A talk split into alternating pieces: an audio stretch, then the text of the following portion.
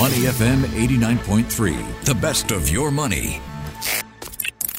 Market View on Money FM 89.3.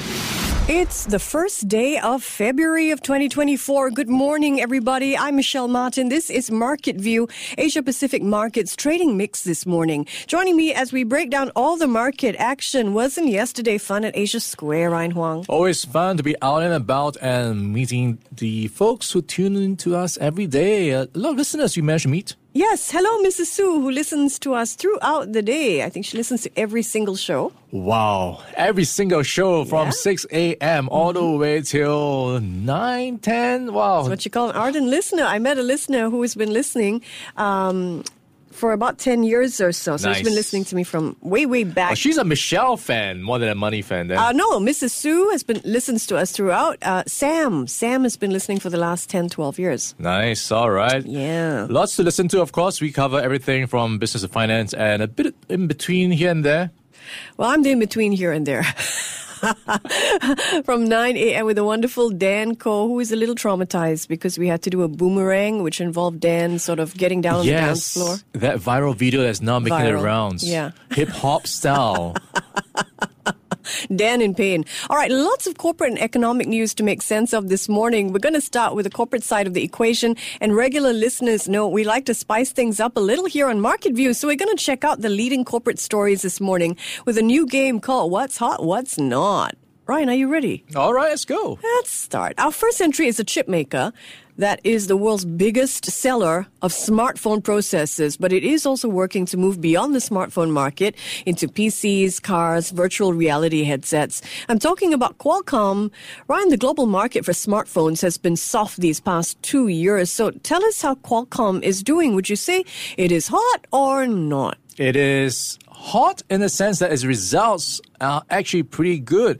It blew away estimates for what it was supposed to do for that quarter by quite a fair bit. So let's take a look at those numbers. Uh, if you look at the fiscal first quarter revenue, that rose to 9.94 billion from 9.46 billion, and that's way above the 9.5 billion consensus forecast. So you've got revenue growing, and that's pretty much a sign that people want Qualcomm chips in their devices, which means they want devices. So that's good news. All right, the not so hot thing about it is expectations of where things are going from here, and this is where I suppose people were hoping a bit too much. And if you look at expectations for what the market was looking out for, uh, this came at a consensus forecast of 9.3 billion. Mm-hmm. So what Qualcomm is forecasting is revenue come in at 8.9 to 9.7 billion. So it's the midpoint of their forecast. And investors seem to be not liking it too much. Perhaps they were hoping to hear a more optimistic tune, but that does seem to weigh on the share price um, going by what we're seeing right now. Okay, I'm going to take a view. So I'll say that Qualcomm officials, because they're highlighting their work on artificial intelligence, they're pointing to this new technology that they call Snapdragon, which is featured in smart Samsung phones, you know? And the technology has several AI features, including translation. So I'd say that is hot.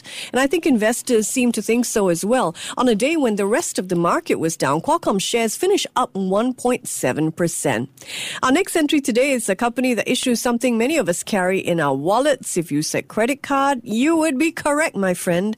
And if you said MasterCard, you'd be spot on. So what do you think, Ryan? Is MasterCard hot or not? It is hot for me, and this is coming through from its earnings, doing pretty good.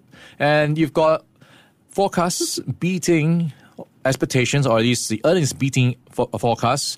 And this is despite operating expenses going up. So it's doing quite well because the US consumer is spending. And it's not just MasterCard, it's also Visa. And this is a good reflection of how strong the spending sentiment is, at least for MasterCard. So that is giving a boost for MasterCard. Yeah, I'll join you with that. I'm going to say MasterCard is hot.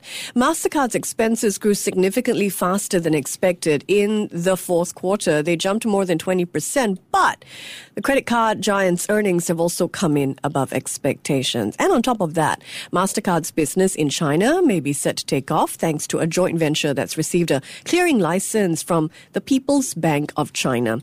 Next up on our corporate earnings parade, let us welcome the Danish drug maker China, Novo Nordisk, all about helping people lose weight with Wegovy. Uh, is this stock hot or not? Yeah, it's helping people lose weight, but is adding on some fat gains on its profits.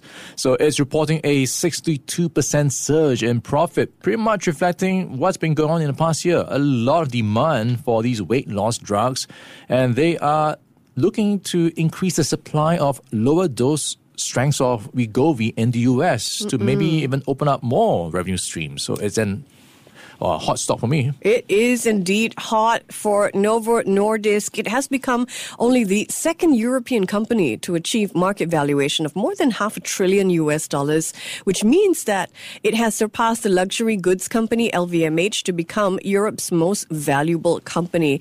Also, Novo Nordisk's share price has jumped more than 65% over the past year, thanks in part to, yes, We Wegovy. It also has another popular weight loss drug. It's called Ozempic. And these drugs help fuel a 62% increase in the fourth quarter profits for the Danish drug maker. Wow. Our third company in focus this morning has been in the news quite a lot lately, often not for the best reasons. I'm talking about Boeing, which has released its fourth quarter earnings, but it's also delayed offering any guidance for the year ahead. So, what's the latest here? Yeah, it's almost like a fasten your seatbelt sign coming on. Brace for turbulence because you don't know what is ahead. And that's pretty much what they are saying. We don't know what's ahead because there are so many moving parts. And it's pretty much all the viral pictures, videos, all the bad news that have been mm. circulating around Boeing, a hole in the plane, things falling out, bolts, nuts. No, this is potentially going to bite it back in some form. Regulations, fines, extra scrutiny, investor confidence, reputational hit. But it's unclear to how much to what extent. So that's what they are bracing for in the year ahead. So it's going to be a rough ride for Boeing. So not so hot for me. I think an Associated Press headline really puts it best. So AP writing Boeing cuts its fourth quarter loss to 30 million US dollars, but that was before one of its jets lost a panel in flight. So on the one hand, Boeing did better in the fourth quarter, better than expected, but it still lost money. And it's going to take a while for Boeing's reputation and its business to recover following that airline incident, Alaska Airlines, last month when you remember panel blew out in midair. So Boeing is definitely not hot in my book. Our next company in focus is the oil giant Saudi Aramco. Now, unlike our first three entries, Saudi Aramco has not released its earnings numbers, but the company does have Wall Street abuzz. Mm, and this is because it's got a huge share sale on the cards. And this is where Saudi Arabia is planning to revive a follow on offering, pretty much creating new shares to sell to the tune of $10 billion. And this, for context, four years ago, we saw Aramco raising $30 billion in the initial IPO. So you've got that in the mix, which means Saudi Arabia can potentially use more funds to diversify its economy and go spend it elsewhere. So it's going to be a hot stock to watch for me. Yeah, I agree with you. I can practically hear the investment bankers clinking their glasses on this one. If the Saudi Aramco share offering goes through, it's going to be the largest in years with an estimated value of 10 billion US dollars. So that is red hot. The Saudi government, which owns 98% of the oil giant, either directly or through a public investment fund, is looking to raise funds for new projects both at home and overseas. For example, Saudi Arabia is reportedly interested in buying a 30 billion US dollar stake in the Indian Cricket League. Now, whatever the funds will be used for, investors are not thrilled though. Shares of Saudi Aramco fell 2% on the news yesterday. Uh, one more hot or not entry before we're going to move on. U.S. tech shares. Now, we talked about tech earnings on this show yesterday. Alphabet and Microsoft's numbers both exceeded market expectations, though there was some concern about Alphabet's ad revenues. So, how are markets reacting to their earnings announcements? Yeah, so AI is hot, but tech stocks are not. That's pretty much the case here. And it seems like a case of expectations and also to some extent what's been priced in already. So it's being described as being priced into perfection, where hmm. if you've got any sort of disappointment to whatever extent, it will mean people will find an excuse to sell, which was what we saw in the latest session where the likes of Alphabet and Microsoft saw their share prices under pressure. Even though their latest quarter was pretty decent, uh, it did fall short on some fronts. Alphabet's advertising revenue was not that super. It did grow, but not to the extent that people were hoping for. Uh, Microsoft's results also missed on some fronts. So that's not taking away how well it did in cloud computing and other parts. So you've got, I suppose, missed expectations weighing on their share prices. So not so hot for me, at least in the near term. Yeah, perhaps it was a case of investors cashing in. Uh, prior to the earnings announcements, Microsoft was up 70% over the past year. Alphabet up more than 50%. Both shares suffered a sell off overnight, but Alphabet was harder hit. Its shares fell 7.5%. Okay, let's turn from corporate news to the economy and more specifically to inflation and interest rates. Inflation in the US is inching lower and it's coming closer to the Fed's target of 2%. In fact, over the past six months, if you factor out food and energy costs, inflation in the US has actually slowed to 1.9%. So the Fed has looked at this data. Is it finally ready to lower interest rates? Well, the short answer is no. so mm-hmm. it says it's not comfortable enough yet. And in essence, it's saying it wants, well, more good data rather than better data. So essentially, a sustainable trend of good data is better than better data. So it wants it to be very clear before it makes any commitment. So much so that it's not clear enough that March is the time to cut rates. So pretty much pouring cold water on already dimming hopes of a March rate cut. Perhaps it's going to be pushed back. Oh, well, investors sold off on the news. Stocks were already trending lower, but Jerome Powell's message that, well, a March rate cut is basically off the table triggered even more selling. The Nasdaq dropped two and a quarter percent. The S&P 500 and Dow Jones Industrial Average finished lower as well. Despite last night's losses, all three indices are chalking up gains for the first month of the year. They all rose about one to 1.5% in January. So, what does the month of February historically have in store for investors? Oh, surprise, surprise. It's not a good month for stocks. Historically, the month of February is a pretty below average month for stock returns. And I've got my own speculation why that could be the case. Uh-huh. So let's get into the numbers first before we get into that. So on average, if you look at how well or not February does every year, it is pretty much down most of the time. Or if you've got the average at for the Dow at least a negative 0.2% monthly return. So that's for the Dow. Mm-hmm. And for the S&P 500, it's a negative 0.1 monthly return. And even more so in a year of elections for some reason. So that's the historical trend. And I'm thinking it may be a case of people not having as much cash to spend on stocks as in other months because of Valentine's Day. Things get really oh, expensive oh, on February the 14th. You know how it goes. Now, roses, dinner, and what have you all adds up. Oh, I see, I see. I've never heard of this Valentine's Day effect. But remember, when we talk about February not being so great for investors, past returns are never a promise of future gains. So let's hope the same holds true for losses. In any case, the US markets do have a history of contracting in February, and perhaps that'll open up some buying opportunities. We bring the discussion to Singapore companies now, and for this, it is time for up or down. First up, the property developer GuocoLand. Its portfolio includes a 558 um, unit development called Midtown Modern, which is being built near Beach Road, as well as big mixed use projects over in Shanghai and Chongqing. So, GuocoLand's profit numbers for the second half of 2023 are in. Ryan, are they up or down? All right, let's take a look at the numbers. It is up, and it's up by 12% to $66.2 million for the half year ended December 31st. And a couple of reasons here. Uh, this is being cited as the factors coming through from both the property development and property investment segments, both jumped by double digits. So that helped with GuocoLand's latest half year. Indeed. So I'm going to give GuocoLand an up uh, on the back of that piece of news. Profits rising 12% during the first half of its fiscal year.